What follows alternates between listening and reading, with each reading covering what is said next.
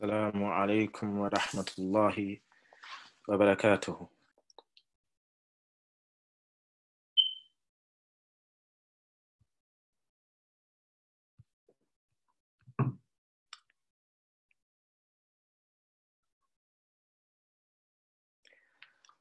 Alhamdulillah, alladhi arsala rasulahu bilhuda wa deen al-haq liyudhhirahu ala ad-deen kullih wa kafa billahi shahida. وأشهد أن لا إله إلا الله وحده لا شريك له إقرارا به وتوحيدا وأشهد أن محمدا عبده ورسوله صلى الله عليه وعلى آله وصحبه وسلم تسليما مزيدا. We begin with our webinar today بإذن الله تعالى, where we will discuss a very important topic, an extremely important topic, which is the topic of At-Tawheed, which is, we could say, Islamic monotheism, And there's a slide that I will share with you, which we will go through. And this is to be a brief sort of insight into the issue of At-Tawheed as it's a lecture that could in reality be a series. And as many of you will know, there are books that have been written on this issue, large books, mutawalat, and also some of the shorter books and treatises that cover this aspect of At-Tawheed.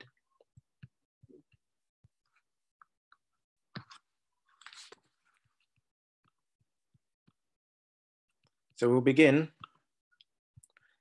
with some of the topics that we will cover. So from them, a definition of At-Tawheed, and then we'll go on to look at the categories of At-Tawheed, and then similarly we will look at what is Ibadah, how do you know if an act of worship is Ibadah, and also some of the virtues of At-Tawheed, and what is a Shirk,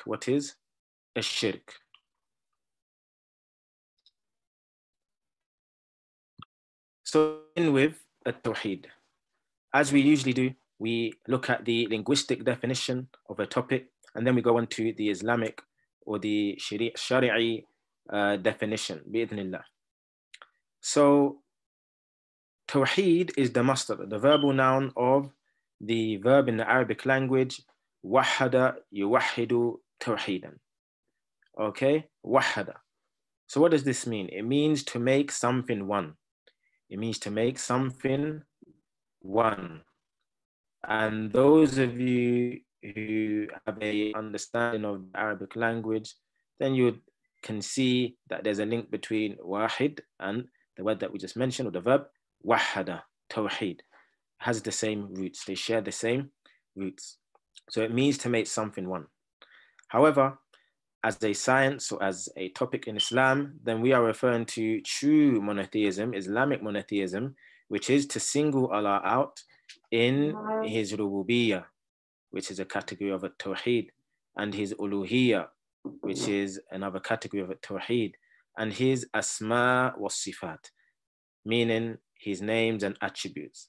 So it means to single Allah out in his lordship, in terms of our worship to him subhanahu wa ta'ala, and also in his names and attributes, So we have simply laid out these three categories of At-Tawheed. And how have the scholars arrived at these three categories? Then it is by way of what is known as al-istiqra, which is whereby the scholars have researched, contemplated over various texts from the Kitab and the Sunnah, and they have arrived at the fact that Tawheed can only be split into these three categories, that they are of these three categories. And when they look at the Shirk of the Mushrikeen and the likes, then it has arrived that Tawheed is of these three categories. Without going into details, as some have mentioned, that is two categories. But what is commonly and widely understood is that it is of these three categories. And this is a short lecture, a beginner's lecture, so we won't go into khilafat too much, but it's of three, and the max is three. As some have brought a fourth, And this is incorrect. This is incorrect. Rather, what is necessary is these three, or some said that it can be categorized into two, whereby it is al-qasd wal-irada and al-ma'rifatu wal-ithbat, if it was to be categorized into two. So we have Tawheed al-Rububiyyah, Tawheed of Allah's worship, which means to single Allah out in his actions, such as creating, providing, giving life, and causing death. What does this mean? It means in regards to the fact that we believe as Muslims that Allah subhanahu wa ta'ala alone is our Lord, first and foremost, and that he is our creator. He alone is the one who provides for us, the one who gives life, the one who causes one to die, and that he, subhanahu wa ta'ala, is the one who is in control of all of the affairs of the universe. It is Allah subhanahu wa ta'ala who is the one who sends the rain and the likes. This is what it is our belief as Muslims in regards to Allah subhanahu wa ta'ala. And as a proof that proves that Allah subhanahu wa ta'ala is our Lord, as we know, or proves this category of Tawheed rather, is the verse where Allah subhanahu wa ta'ala says, قُلْ مَنْ يَرْزُقُكُمْ مِنَ السَّمَاءِ وَالْعَرْضِ أَمَّنْ يَمْلِكُ السَّمْعَ وَالْأَبْصَارِ وَمَنْ يُخْرِجُ الْحَيَّ مِنَ الْمَيِّتِ وَيُخْرِجُ الْمَيِّتَ مِنَ الْحَيِّ وَمَنْ يُدَبِّرُ الْأَمْرَ فَسَيَقُولُونَ اللَّهُ فَقُلْ أَفَلَا تَتَّقُونَ. Say to them, O Muhammad, provides for you from the heavens and the earth, who controls the air and the sight, and who brings the living out of the dead and brings the dead out of the living, and who arranges every matter. They say Allah, so say, then will you not fear him.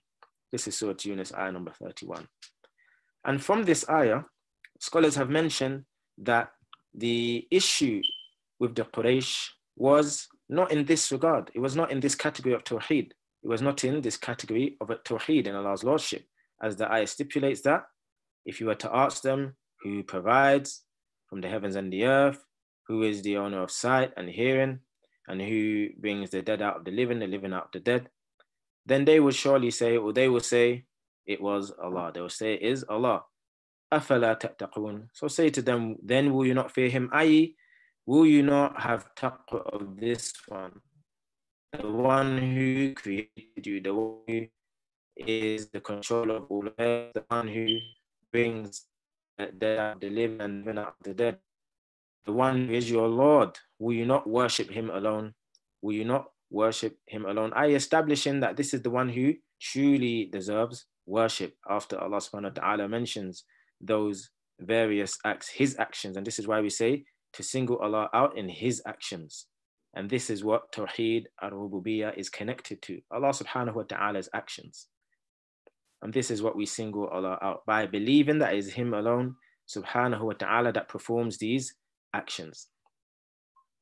The second category of a Tawheed is Tawheed al-Uluhiyyah, or Tawheed al-Ibadah, Tawheed of worship, of worship. And this in reality connects to the actions of us, mankind, our actions. Then we perform these actions or these acts of worship only to Allah subhanahu wa ta'ala. We perform these acts of worship only to Allah subhanahu wa ta'ala. So for example, it means to single Allah out in his worship, i.e. in the way in which we worship Allah subhanahu wa ta'ala. If an act is an act of worship, then we only direct it to Allah subhanahu wa ta'ala. So actions that the worshippers perform, such as dua, as dua is an act of worship, as the Prophet sallallahu alaihi wasallam mentioned, ad-dua huwa al-ibadah. Dua, it is ibadah, is an act of worship. Also the salah, and likewise fasting, and other acts of worship, and other acts of worship, then they are only to be directed to Allah subhanahu wa ta'ala. And if we look at one of the proofs, and there are many proofs to establish this category, there are many proofs, we find that in this proof where Allah subhanahu wa ta'ala mentions, وَمَا أَرْسَلْنَا مِنْ قَبْلَكَ مِنْ رَسُولٍ إِلَّا نُوحِي إِلَيْهِ أَنَّهُ لَا إِلَهَ إِلَّا أَنَا فَاعْبُدُونَ. And we sent not before you any messenger except that we revealed to him that. What is it that Allah subhanahu wa ta'ala revealed to every messenger? That there is no deity except me, i.e. no God worthy of worship except me, so worship me. So worship me. And this shows the importance of this particular category. And this is what you find was the biggest issue for the kuffar of Quraysh, the polytheists of Mecca at the time of the Prophet sallallahu alaihi wasallam. This is what they found most unacceptable in terms of the Prophet sallallahu alaihi wasallam's da'wah. As they said, has he made all of the gods one? He, Muhammad, made all of the gods one? Has he made the aliha, the gods that they had at that time, the different gods that they would worship? And I say gods as in what they believe that they were worthy of worship. Has he made them one? Inna hadha shay'un ujab. This is a strange thing, as they claimed. They believed it to be something that was strange, that it was something that was strange and alien to them. However, this was the da'wah of the Prophet sallallahu alaihi wasallam, to call mankind to worship the one God, Allah subhanahu wa ta'ala, the one that is worthy of worship, which is Allah subhanahu wa ta'ala.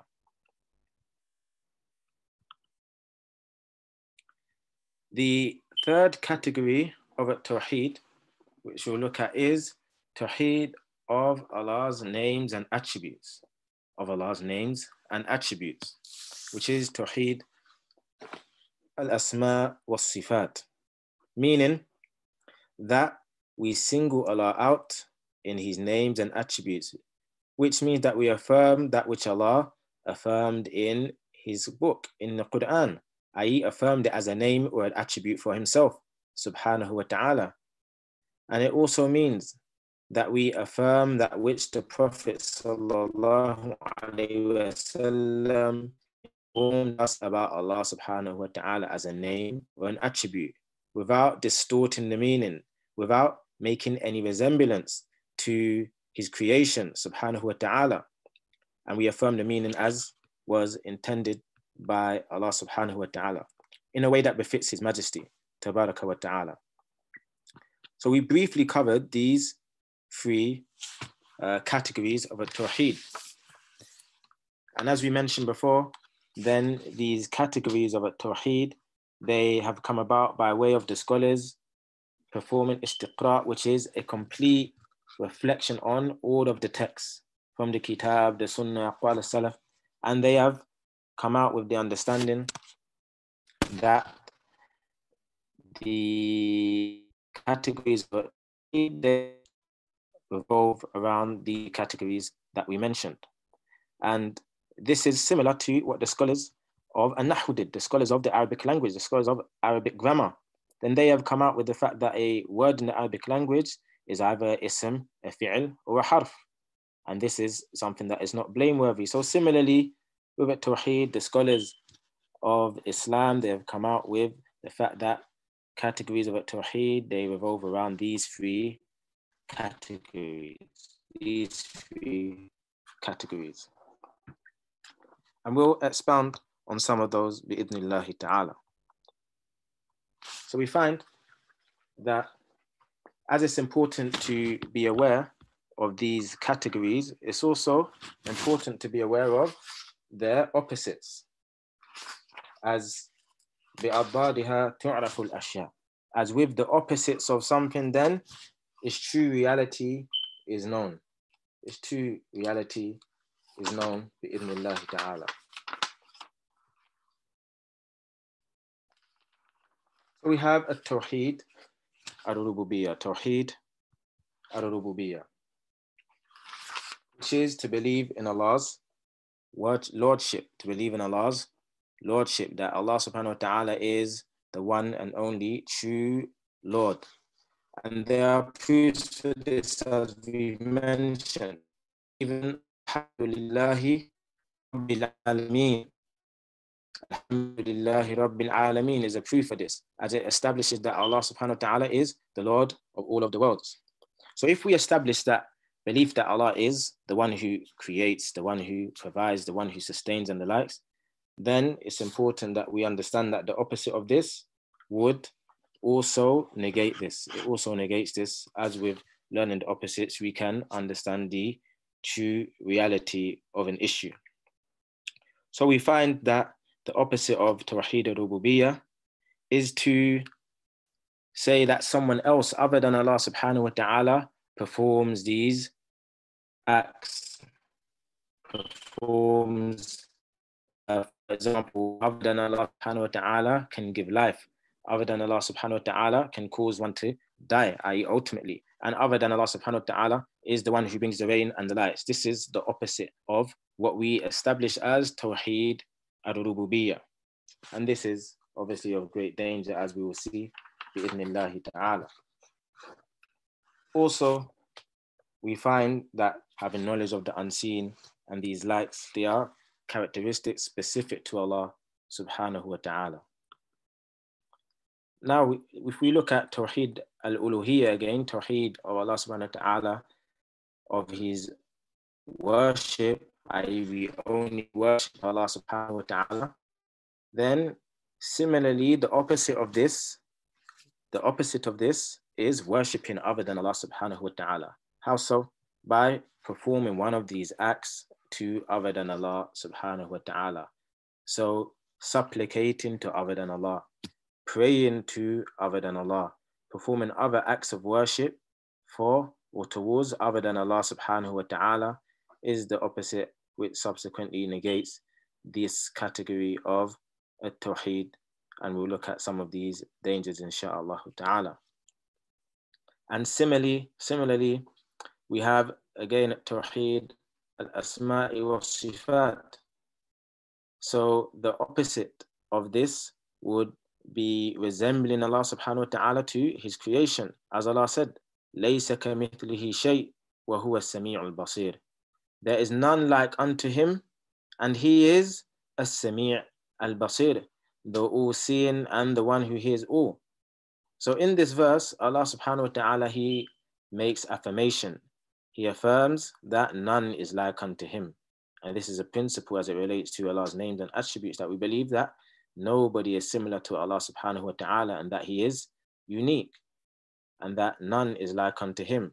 However, at the same time, we establish and affirm the names and attributes that Allah subhanahu wa ta'ala has affirmed for himself. And as we mentioned, that his messenger who he sent unto mankind also affirms about Allah subhanahu wa ta'ala. So in this verse, we find that Allah mentions that he is as-Sami' al-Basir, that he is the one that hears all things, and that he is al-Basir, the one who sees all. So how do we affirm these attributes? And we won't go into details. I believe there is a lecture that will be discussing Allah's names and attributes. But briefly, then we affirm the fact that Allah subhanahu wa ta'ala is all-hearing, i.e. we affirm this as a name, as one of the names of Allah subhanahu wa ta'ala. And also we affirm the meaning that we get from that name, meaning that if Allah subhanahu wa ta'ala says that he is Sami', فَالسَّمِيعُ يَسْمَعُ, then the one who hears all things, then they have this attribute of hearing, i.e. they are not empty names that have no meaning. Ahl-Sunnah, as it relates to Allah's names and attributes, they affirm the name and they affirm the meaning or the attribute that can be taken from the name. They affirm the attribute that can be taken from the beautiful names of Allah subhanahu wa ta'ala.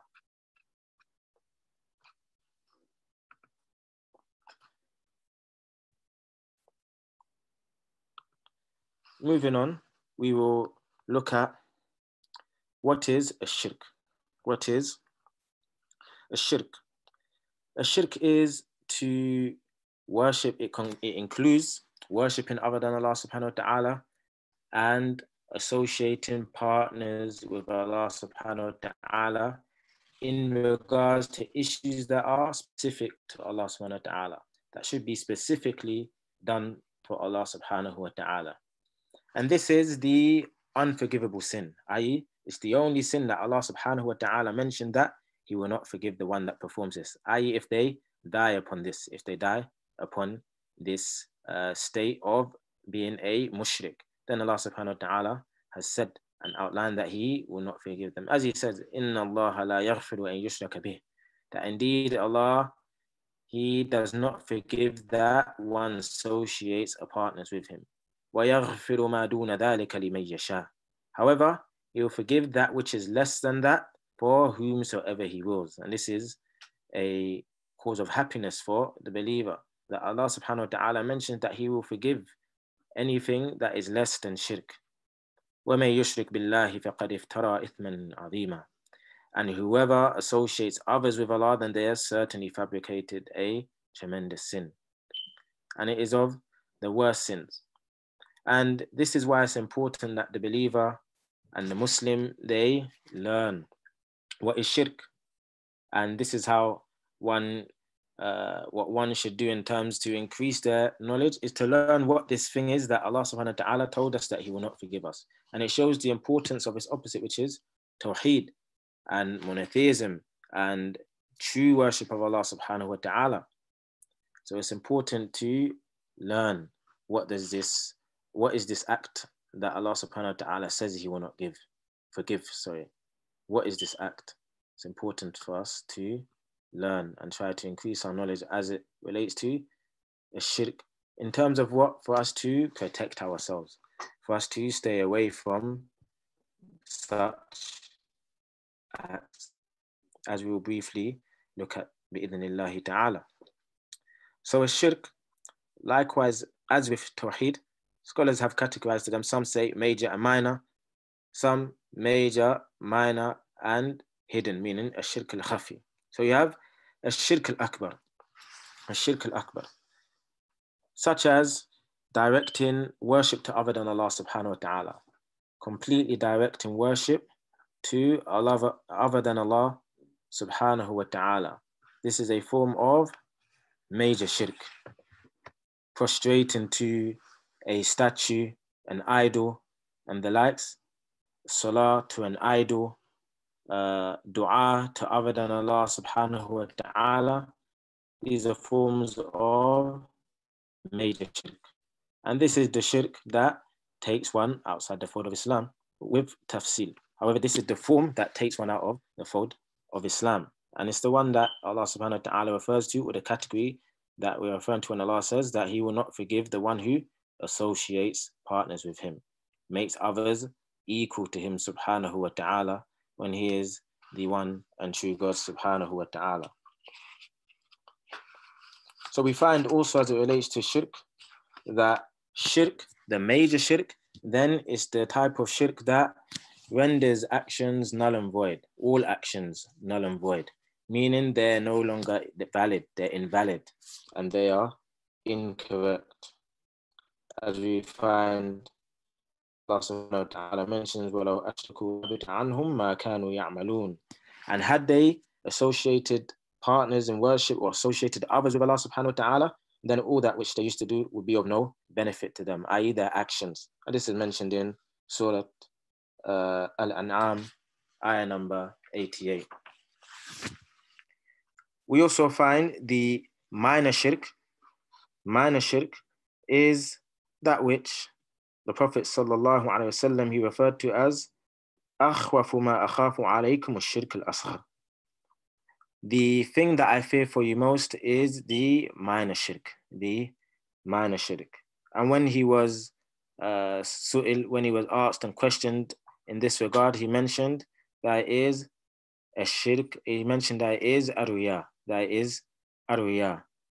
and also from this, which scholars have mentioned, is swearing by other than Allah, As the Prophet ﷺ said, do not swear by your fathers, rather swear, if you are to swear, then swear by Allah subhanahu wa ta'ala. And there are other forms, and this is what some of the scholars have mentioned.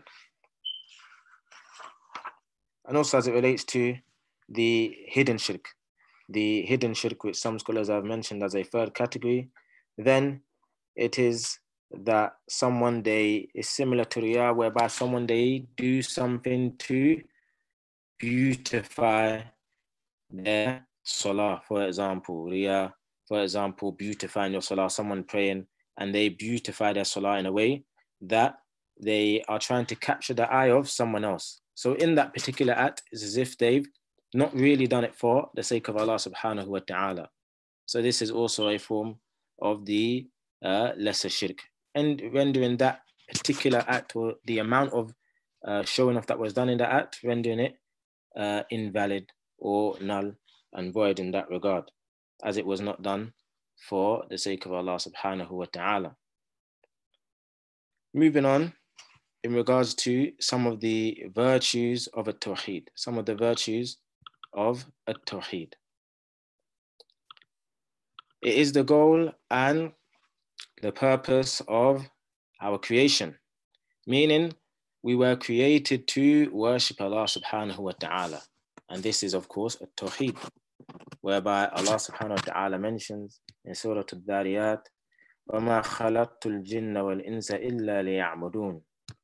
وَمَا خَلَقْتُ الْجِنَّ وَالْإِنسَ إِلَّا لِيَعْبُدُونَ.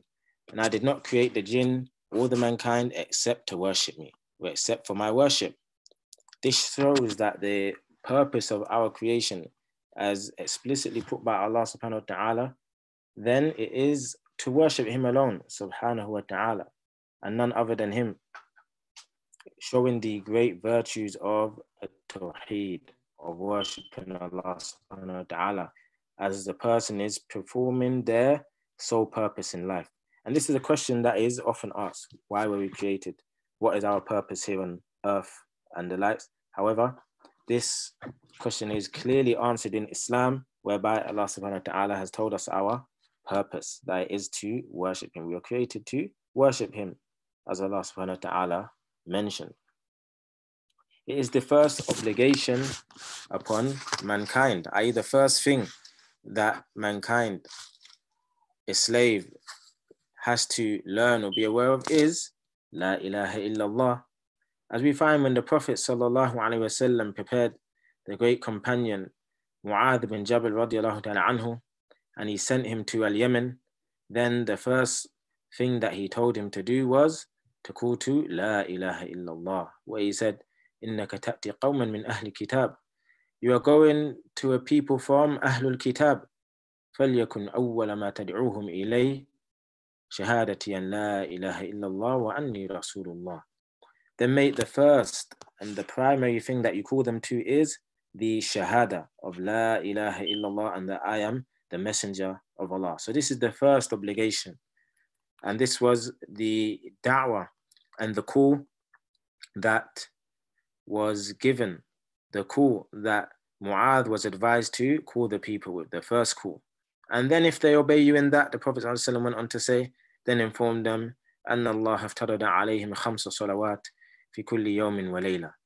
Then inform them that Allah has obliged upon them 5 daily prayers, day and night. But the first thing that he ordered Mu'adh to inform them of was the La ilaha illallah, this testimony, this great kalima, stating and testifying that none has the right to be worshipped except Allah, and that Muhammad is his slave and his messenger, sallallahu alaihi wasallam.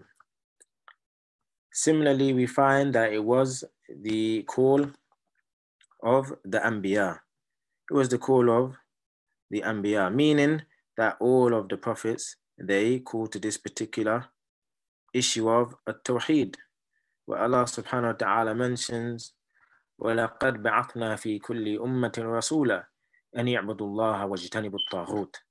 And we have sent to every nation a Rasul, a messenger, proclaiming, worship Allah and avoid false deities. Every nation had a messenger, and this was their message, this was their call, to worship Allah and avoid all false deities, all falsehood. This was their call. So it is the call of the Anbiya. And we find that they all unanimously agreed on this particular issue of worshipping Allah alone. This was their message. And this is Islam in reality, a call to worship Allah, our one and only creator, subhanahu wa ta'ala. Also, we find that in At-Tawheed, in learning in At-Tawheed and actualizing At-Tawheed is a source of safety and guidance, as Allah subhanahu wa ta'ala mentions. Alladhina amanu wa lam yalbasu imanahum bidhulm. Those who believe and they do not mix their iman with dhulm, their faith with dhulm.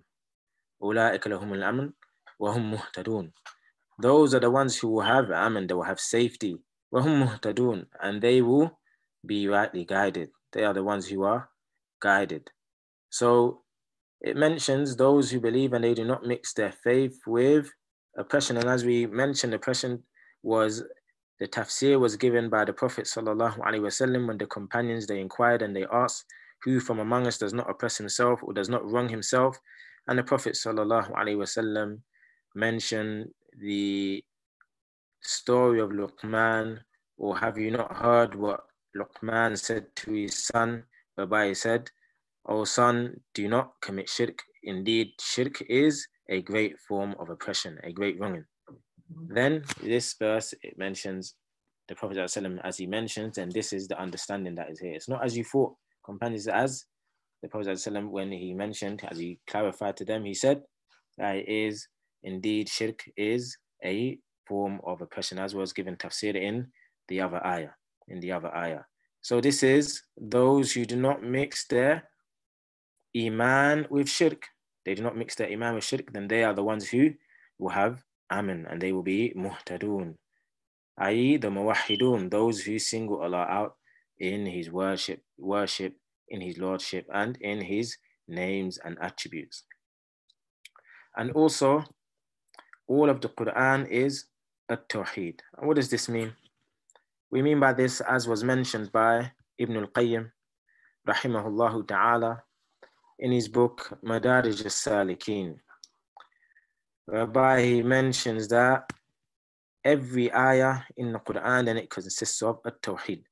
And he goes on to explain as to why this is the case and the links. And he says, as the Quran is either, and this is paraphrase here, information about Allah subhanahu wa ta'ala and his names and attributes. And if we look at the Quran, and this is the case, Allah subhanahu wa ta'ala informs us about himself, and he informs of his names, Ar-Rahman, Ar-Rahim, Maliki Yawmiddin, his attributes, the acts that he performs, he is the one who sends down the rain and the likes. Then this is what we find in the Quran. Or we find that the Quran is a call to worship him alone, calling to what? Calling to Tawheed al-Uluhiyyah, a call to worship him alone, subhanahu wa ta'ala. And when we open the Mus'haf, and we go through from Surah Al Fatiha, we go on to the next page, Surah Al Baqarah. And then if we continue to go, we find that the first order that comes in Surah Al Baqarah, that comes when we open the Mus'haf, is to worship Allah subhanahu wa ta'ala. Ya ayyuhan nas i'budu rabbakum alladhi khalaqakum walladhina min qablikum la'allakum tattaqun. O mankind, i'budu rabbakum alladhi khalaqakum. Worship your Lord who created you and those before you, so that you may have piety, so that you may gain piety. So the first order that we find in the Quran is an order to worship Allah subhanahu wa ta'ala. When we look at the Quran, it could also be a command or a prohibition. An order from Allah subhanahu wa ta'ala to perform something, or a prohibition to stay away from something, which are from the rights of a Tawheed and from its completeness. It's from the things that perfect one's Tawheed by following the commands of Allah subhanahu wa ta'ala and staying away from his prohibitions. We also find that when we look at the Quran, we find that it's either information about Allah subhanahu wa ta'ala and his generosity, his karamah, for the Anbiya, for the believers, when he speaks about the reward or the end result of those of the prophets, the end result of the believers, of the righteous people, and their reward of Al-Jannah, then we find that this is a link to the reward of At-Tawheed. It mentions the reward for Al-Muwahideen, the ones who single Allah out in worship. Also, we find that in the Quran, it has in it information about the people of Shirk, the Mushrikun, those people who disobeyed their messengers and the likes. Then we find that Allah subhanahu wa ta'ala speaks about their punishment and the punishment for disobeying the messengers and for not performing what? For not having At-Tawheed and for worshipping other than Allah subhanahu wa ta'ala. So this is what we find when we look at the Quran. And lastly, I'll mention the definition for ibadahs. I think that's something that has been missed from the lecture. The definition of ibadah. And a common definition that is used by scholars is what was mentioned by Ibn Taymiyyah rahimahullah ta'ala in his book Kitab al-Ubudiyyah, where he says that ibadah is ismun jami' li kulli ma yuhibbuhu Allah wa yardah. That is a comprehensive term for everything that Allah subhanahu wa ta'ala loves and is pleased with. Min al-a'mal al-dhahira wal-batina. From actions, whether they be internal or external actions, whether it's statements and the likes. All of this is considered ibadah. But what's the key thing here? That is a comprehensive term for everything that Allah subhanahu wa ta'ala loves and is pleased with, which guides us to the fact that an act of worship are those things that Allah subhanahu wa ta'ala loves and is pleased with. And it's the things that he subhanahu wa ta'ala has ordered us to do. So for example, as-salah. Is Allah subhanahu wa ta'ala pleased with as-salah? Na'am. And it's an act of worship. Dua, similarly, and it's an act of worship. And we find that Allah subhanahu wa ta'ala has ordered us to perform the salawat. Aqimu as-salah, perform the prayers. And we find that these are acts of worship. And this can be expounded on and it can be researched. And there are lessons that are given in this regard as it relates to At-Tawheed.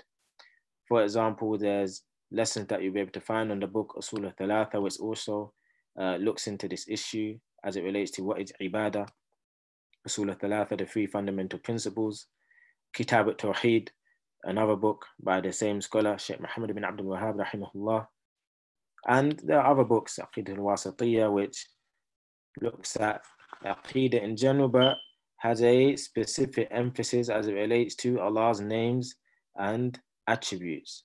But it's important for even the general Muslim and the student of knowledge to have some type of ma'rif or some type of awareness as it relates to At-Tawheed and its importance in the daily life of the Muslim.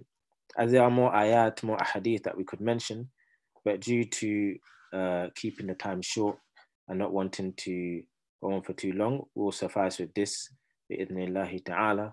Wa sallallahu wa sallam wa barak ala nabiyyina Muhammad wa ala alihi wa sahbihi wa sallam.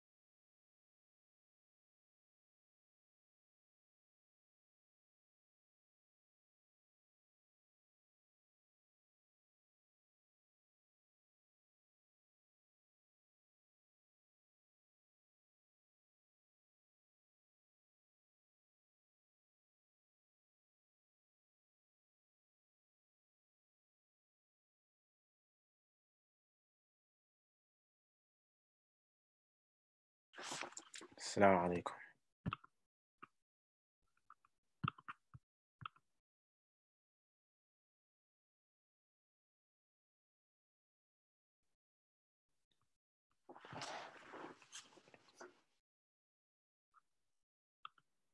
If there's any questions.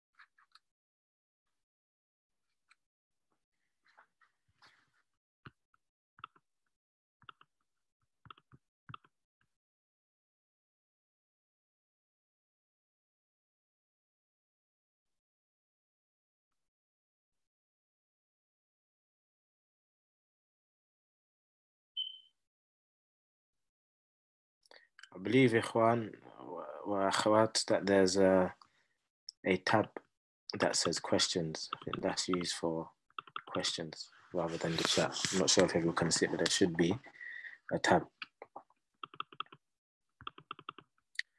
Can you elaborate on mentioning about the Quraysh saying, has he made the gods one? This is strange. I thought they believed in Rububiyyah. Naam, that is correct. That wasn't the issue that the Quraysh had. It wasn't to do with Allah subhanahu wa ta'ala's Rububiyyah. As we mentioned in the verses, it said that they believed that Allah subhanahu wa ta'ala, if you were to ask them who created the heavens and the earth, then they will surely say Allah. So this wasn't the issue as it relates to whether Allah subhanahu wa ta'ala created the heavens. This wasn't their main issue. Rather, it was as it relates to Tawheed and Ibadah, worship of Allah subhanahu wa ta'ala, to worship only one God. This was their issue. This was their main issue. And even it's something that you'll find is an issue today as it relates to worshiping other than Allah subhanahu wa ta'ala.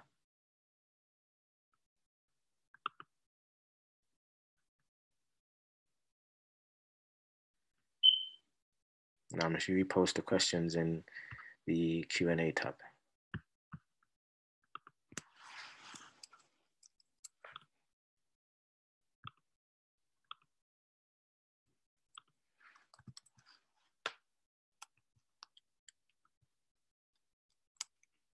Oh, I can't see that one.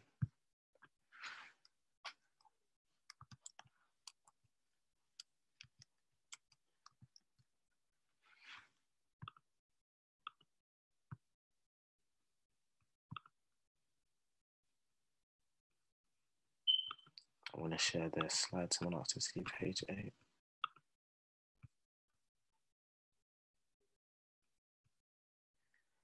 Now I'm a book to delve into, a book for Tawheed. As I mentioned, Kitab at Tawheed by Sheikh Muhammad ibn Abdul Wahhab is a tremendous book in that regard. It's been translated. I believe there's online lessons you can listen to.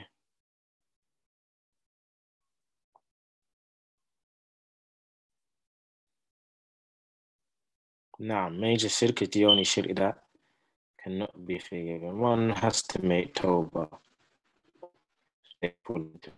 Even just shirk, one falls into it, they make tawbah whilst they're alive, obviously. They make tawbah, and it's only unforgiven if the person dies upon that state.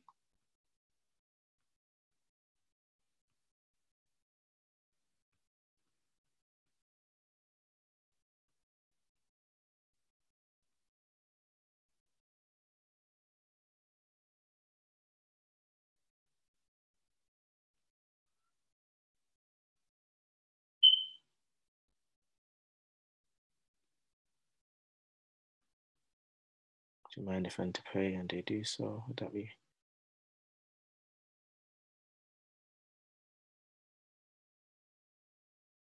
With these issues that are connected to the niyyah, if you remind a friend to pray and they do so, would that be them praying for the wrong reason?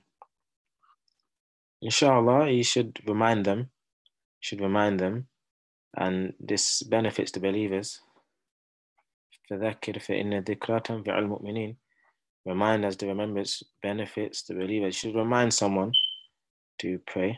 And that's between Then Allah subhanahu wa ta'ala. As for their niyyah, but it still reminds someone to pray. And even the niyyah as it is, then it's something that is difficult. And one has to renew their intention. And they have to try to focus, for example, with the salah, on the ayat that they're reciting in order to have khushu' and these things. But it's not something to overthink, where someone now they have shirk, and every time they perform an act of worship, they have these huge doubts as to whether it was for the sake of Allah, and it affects them in that particular way. This isn't what is intended. It's just a reminder to have ikhlas, And this is from the conditions of Qabul al-A'mal, al-ikhlas wal-mutaba'ah. For the acceptance of actions, we find there's conditions from them, the two conditions being having sincerity, i.e. doing the act of worship sincerely for Allah subhanahu wa ta'ala, for his sake, and also mutaba'ah, i.e. that it conforms with the sunnah of the Prophet sallallahu alaihi wasallam, i.e. it's not an act of innovation. As we know, as the Prophet ﷺ mentioned, man ahdatha fi amrina hadha ma laysa minhu fahuwa rad. Whoever introduces something to this affair of ours, then it is rejected. Rejected meaning mardud, it will not be accepted. Now,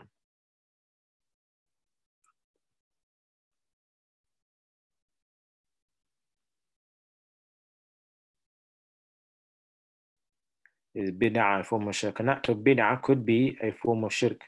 Someone could introduce an act of bid'ah that is shirki. You have acts of innovation that are shirki.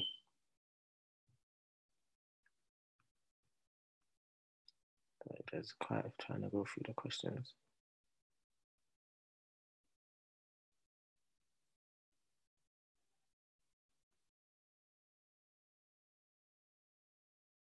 Proof of Allah's names and attributes is any ayah that mentions and affirms a name and attribute of Allah subhanahu wa ta'ala. So for example, Alhamdulillahi Rabbil Alameen Ar-Rahman Ar-Rahim. Ar-Rahman is a name of Allah subhanahu wa ta'ala, and Ar-Rahim is a name, so it affirms them as being names for Allah subhanahu wa ta'ala. As mentioned before, there's the book Ustad Abdul Wahhab, you've taken some questions, barakallahu feek. It comes up with a message.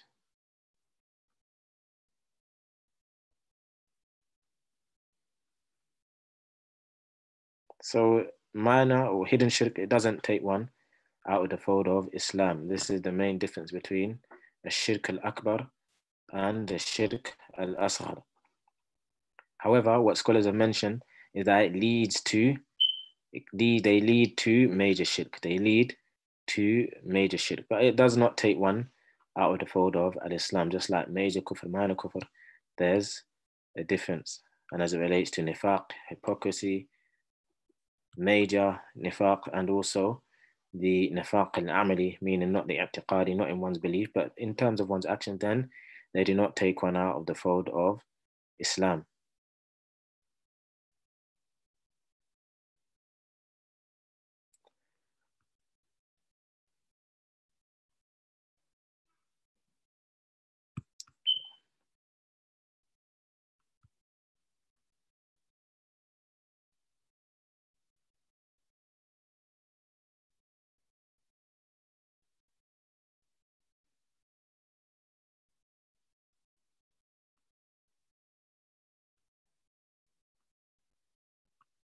So again, I reiterate that one can be forgiven for any shirk that is not major, i.e.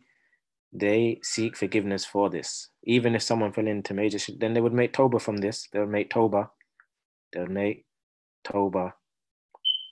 point is that if one dies as a mushrik, then Allah subhanahu wa ta'ala will not forgive them for this sin. It's unforgivable.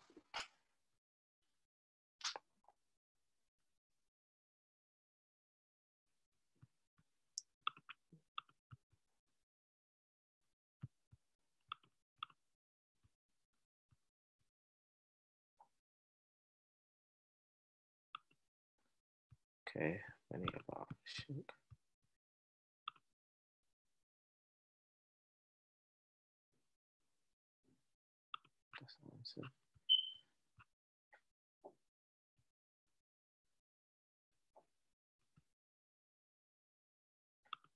What is the main purpose behind all creation? As Allah subhanahu wa ta'ala mentioned, that He created us to worship Him.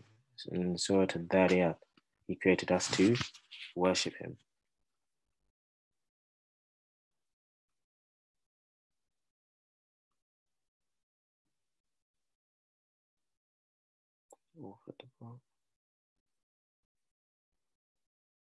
The book mentioned was Kitab at Tawheed. Kitab at Tawheed by Muhammad ibn Abdul Wahhab. And if you read the book, then you'll find that there's hardly any words from the author. Hardly any words from the author. What do I mean by that?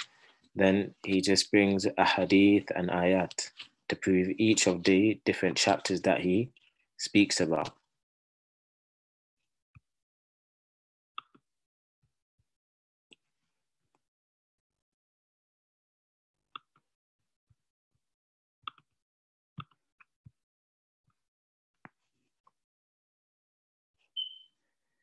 So I'm going to put these two, Ashik al-Asghar and Khafi, as one. They put them as one, i.e. Khafi is Riyah, a person, for example, a person praying. When the Prophet ﷺ gave the tafsir, he mentioned that it's someone they're praying and they yuzayyin salatahu. So he begins to beautify his prayer to capture the look of someone who is looking at him.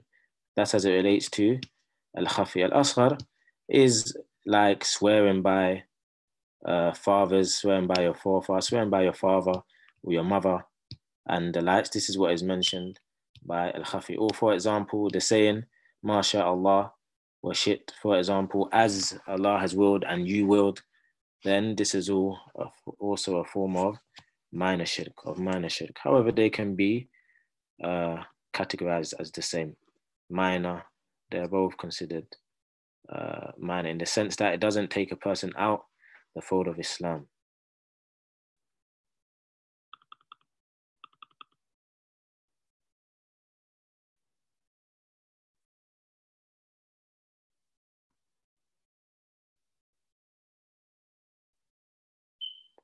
No, if you're praying and you're getting distracted in your salah, this is not shirk. If you get distracted, and this is not shirk.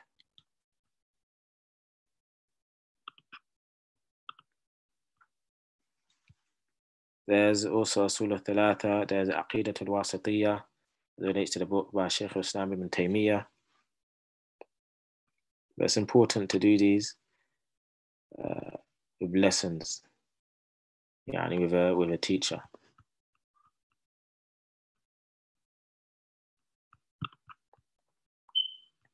Now I'm showing off is a form of minor shirk.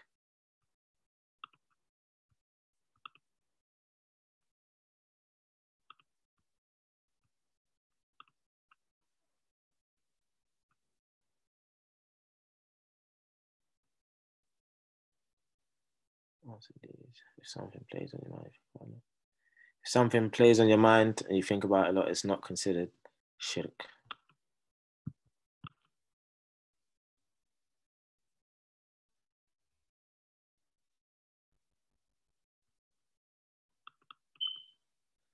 Allah subhanahu wa ta'ala mentioned فَاتَّقُوا اللَّهَ.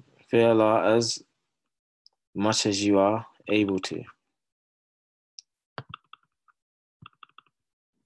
So as it relates to the intention, then you do your best, you perform it for Allah subhanahu wa ta'ala. And we are not perfect, this is important, we're not perfect.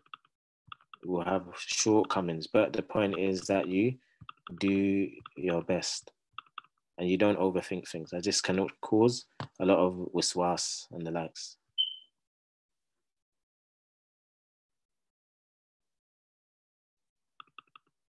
No, it's best to stick to the names of Allah subhanahu wa ta'ala, His names and the names that have been mentioned.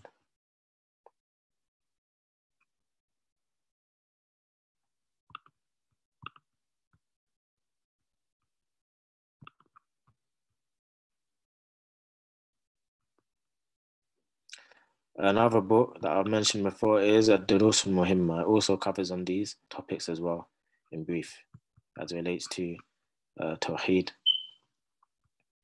and also the categories of Tawheed, and also Shirk and its categories.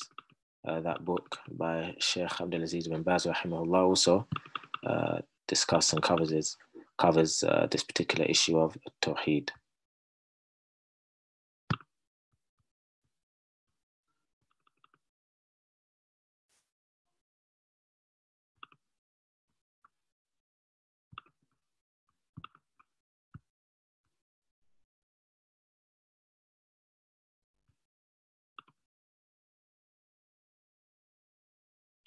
Mutahira, is it clear about Shirk al-Asghar wal-Khafi?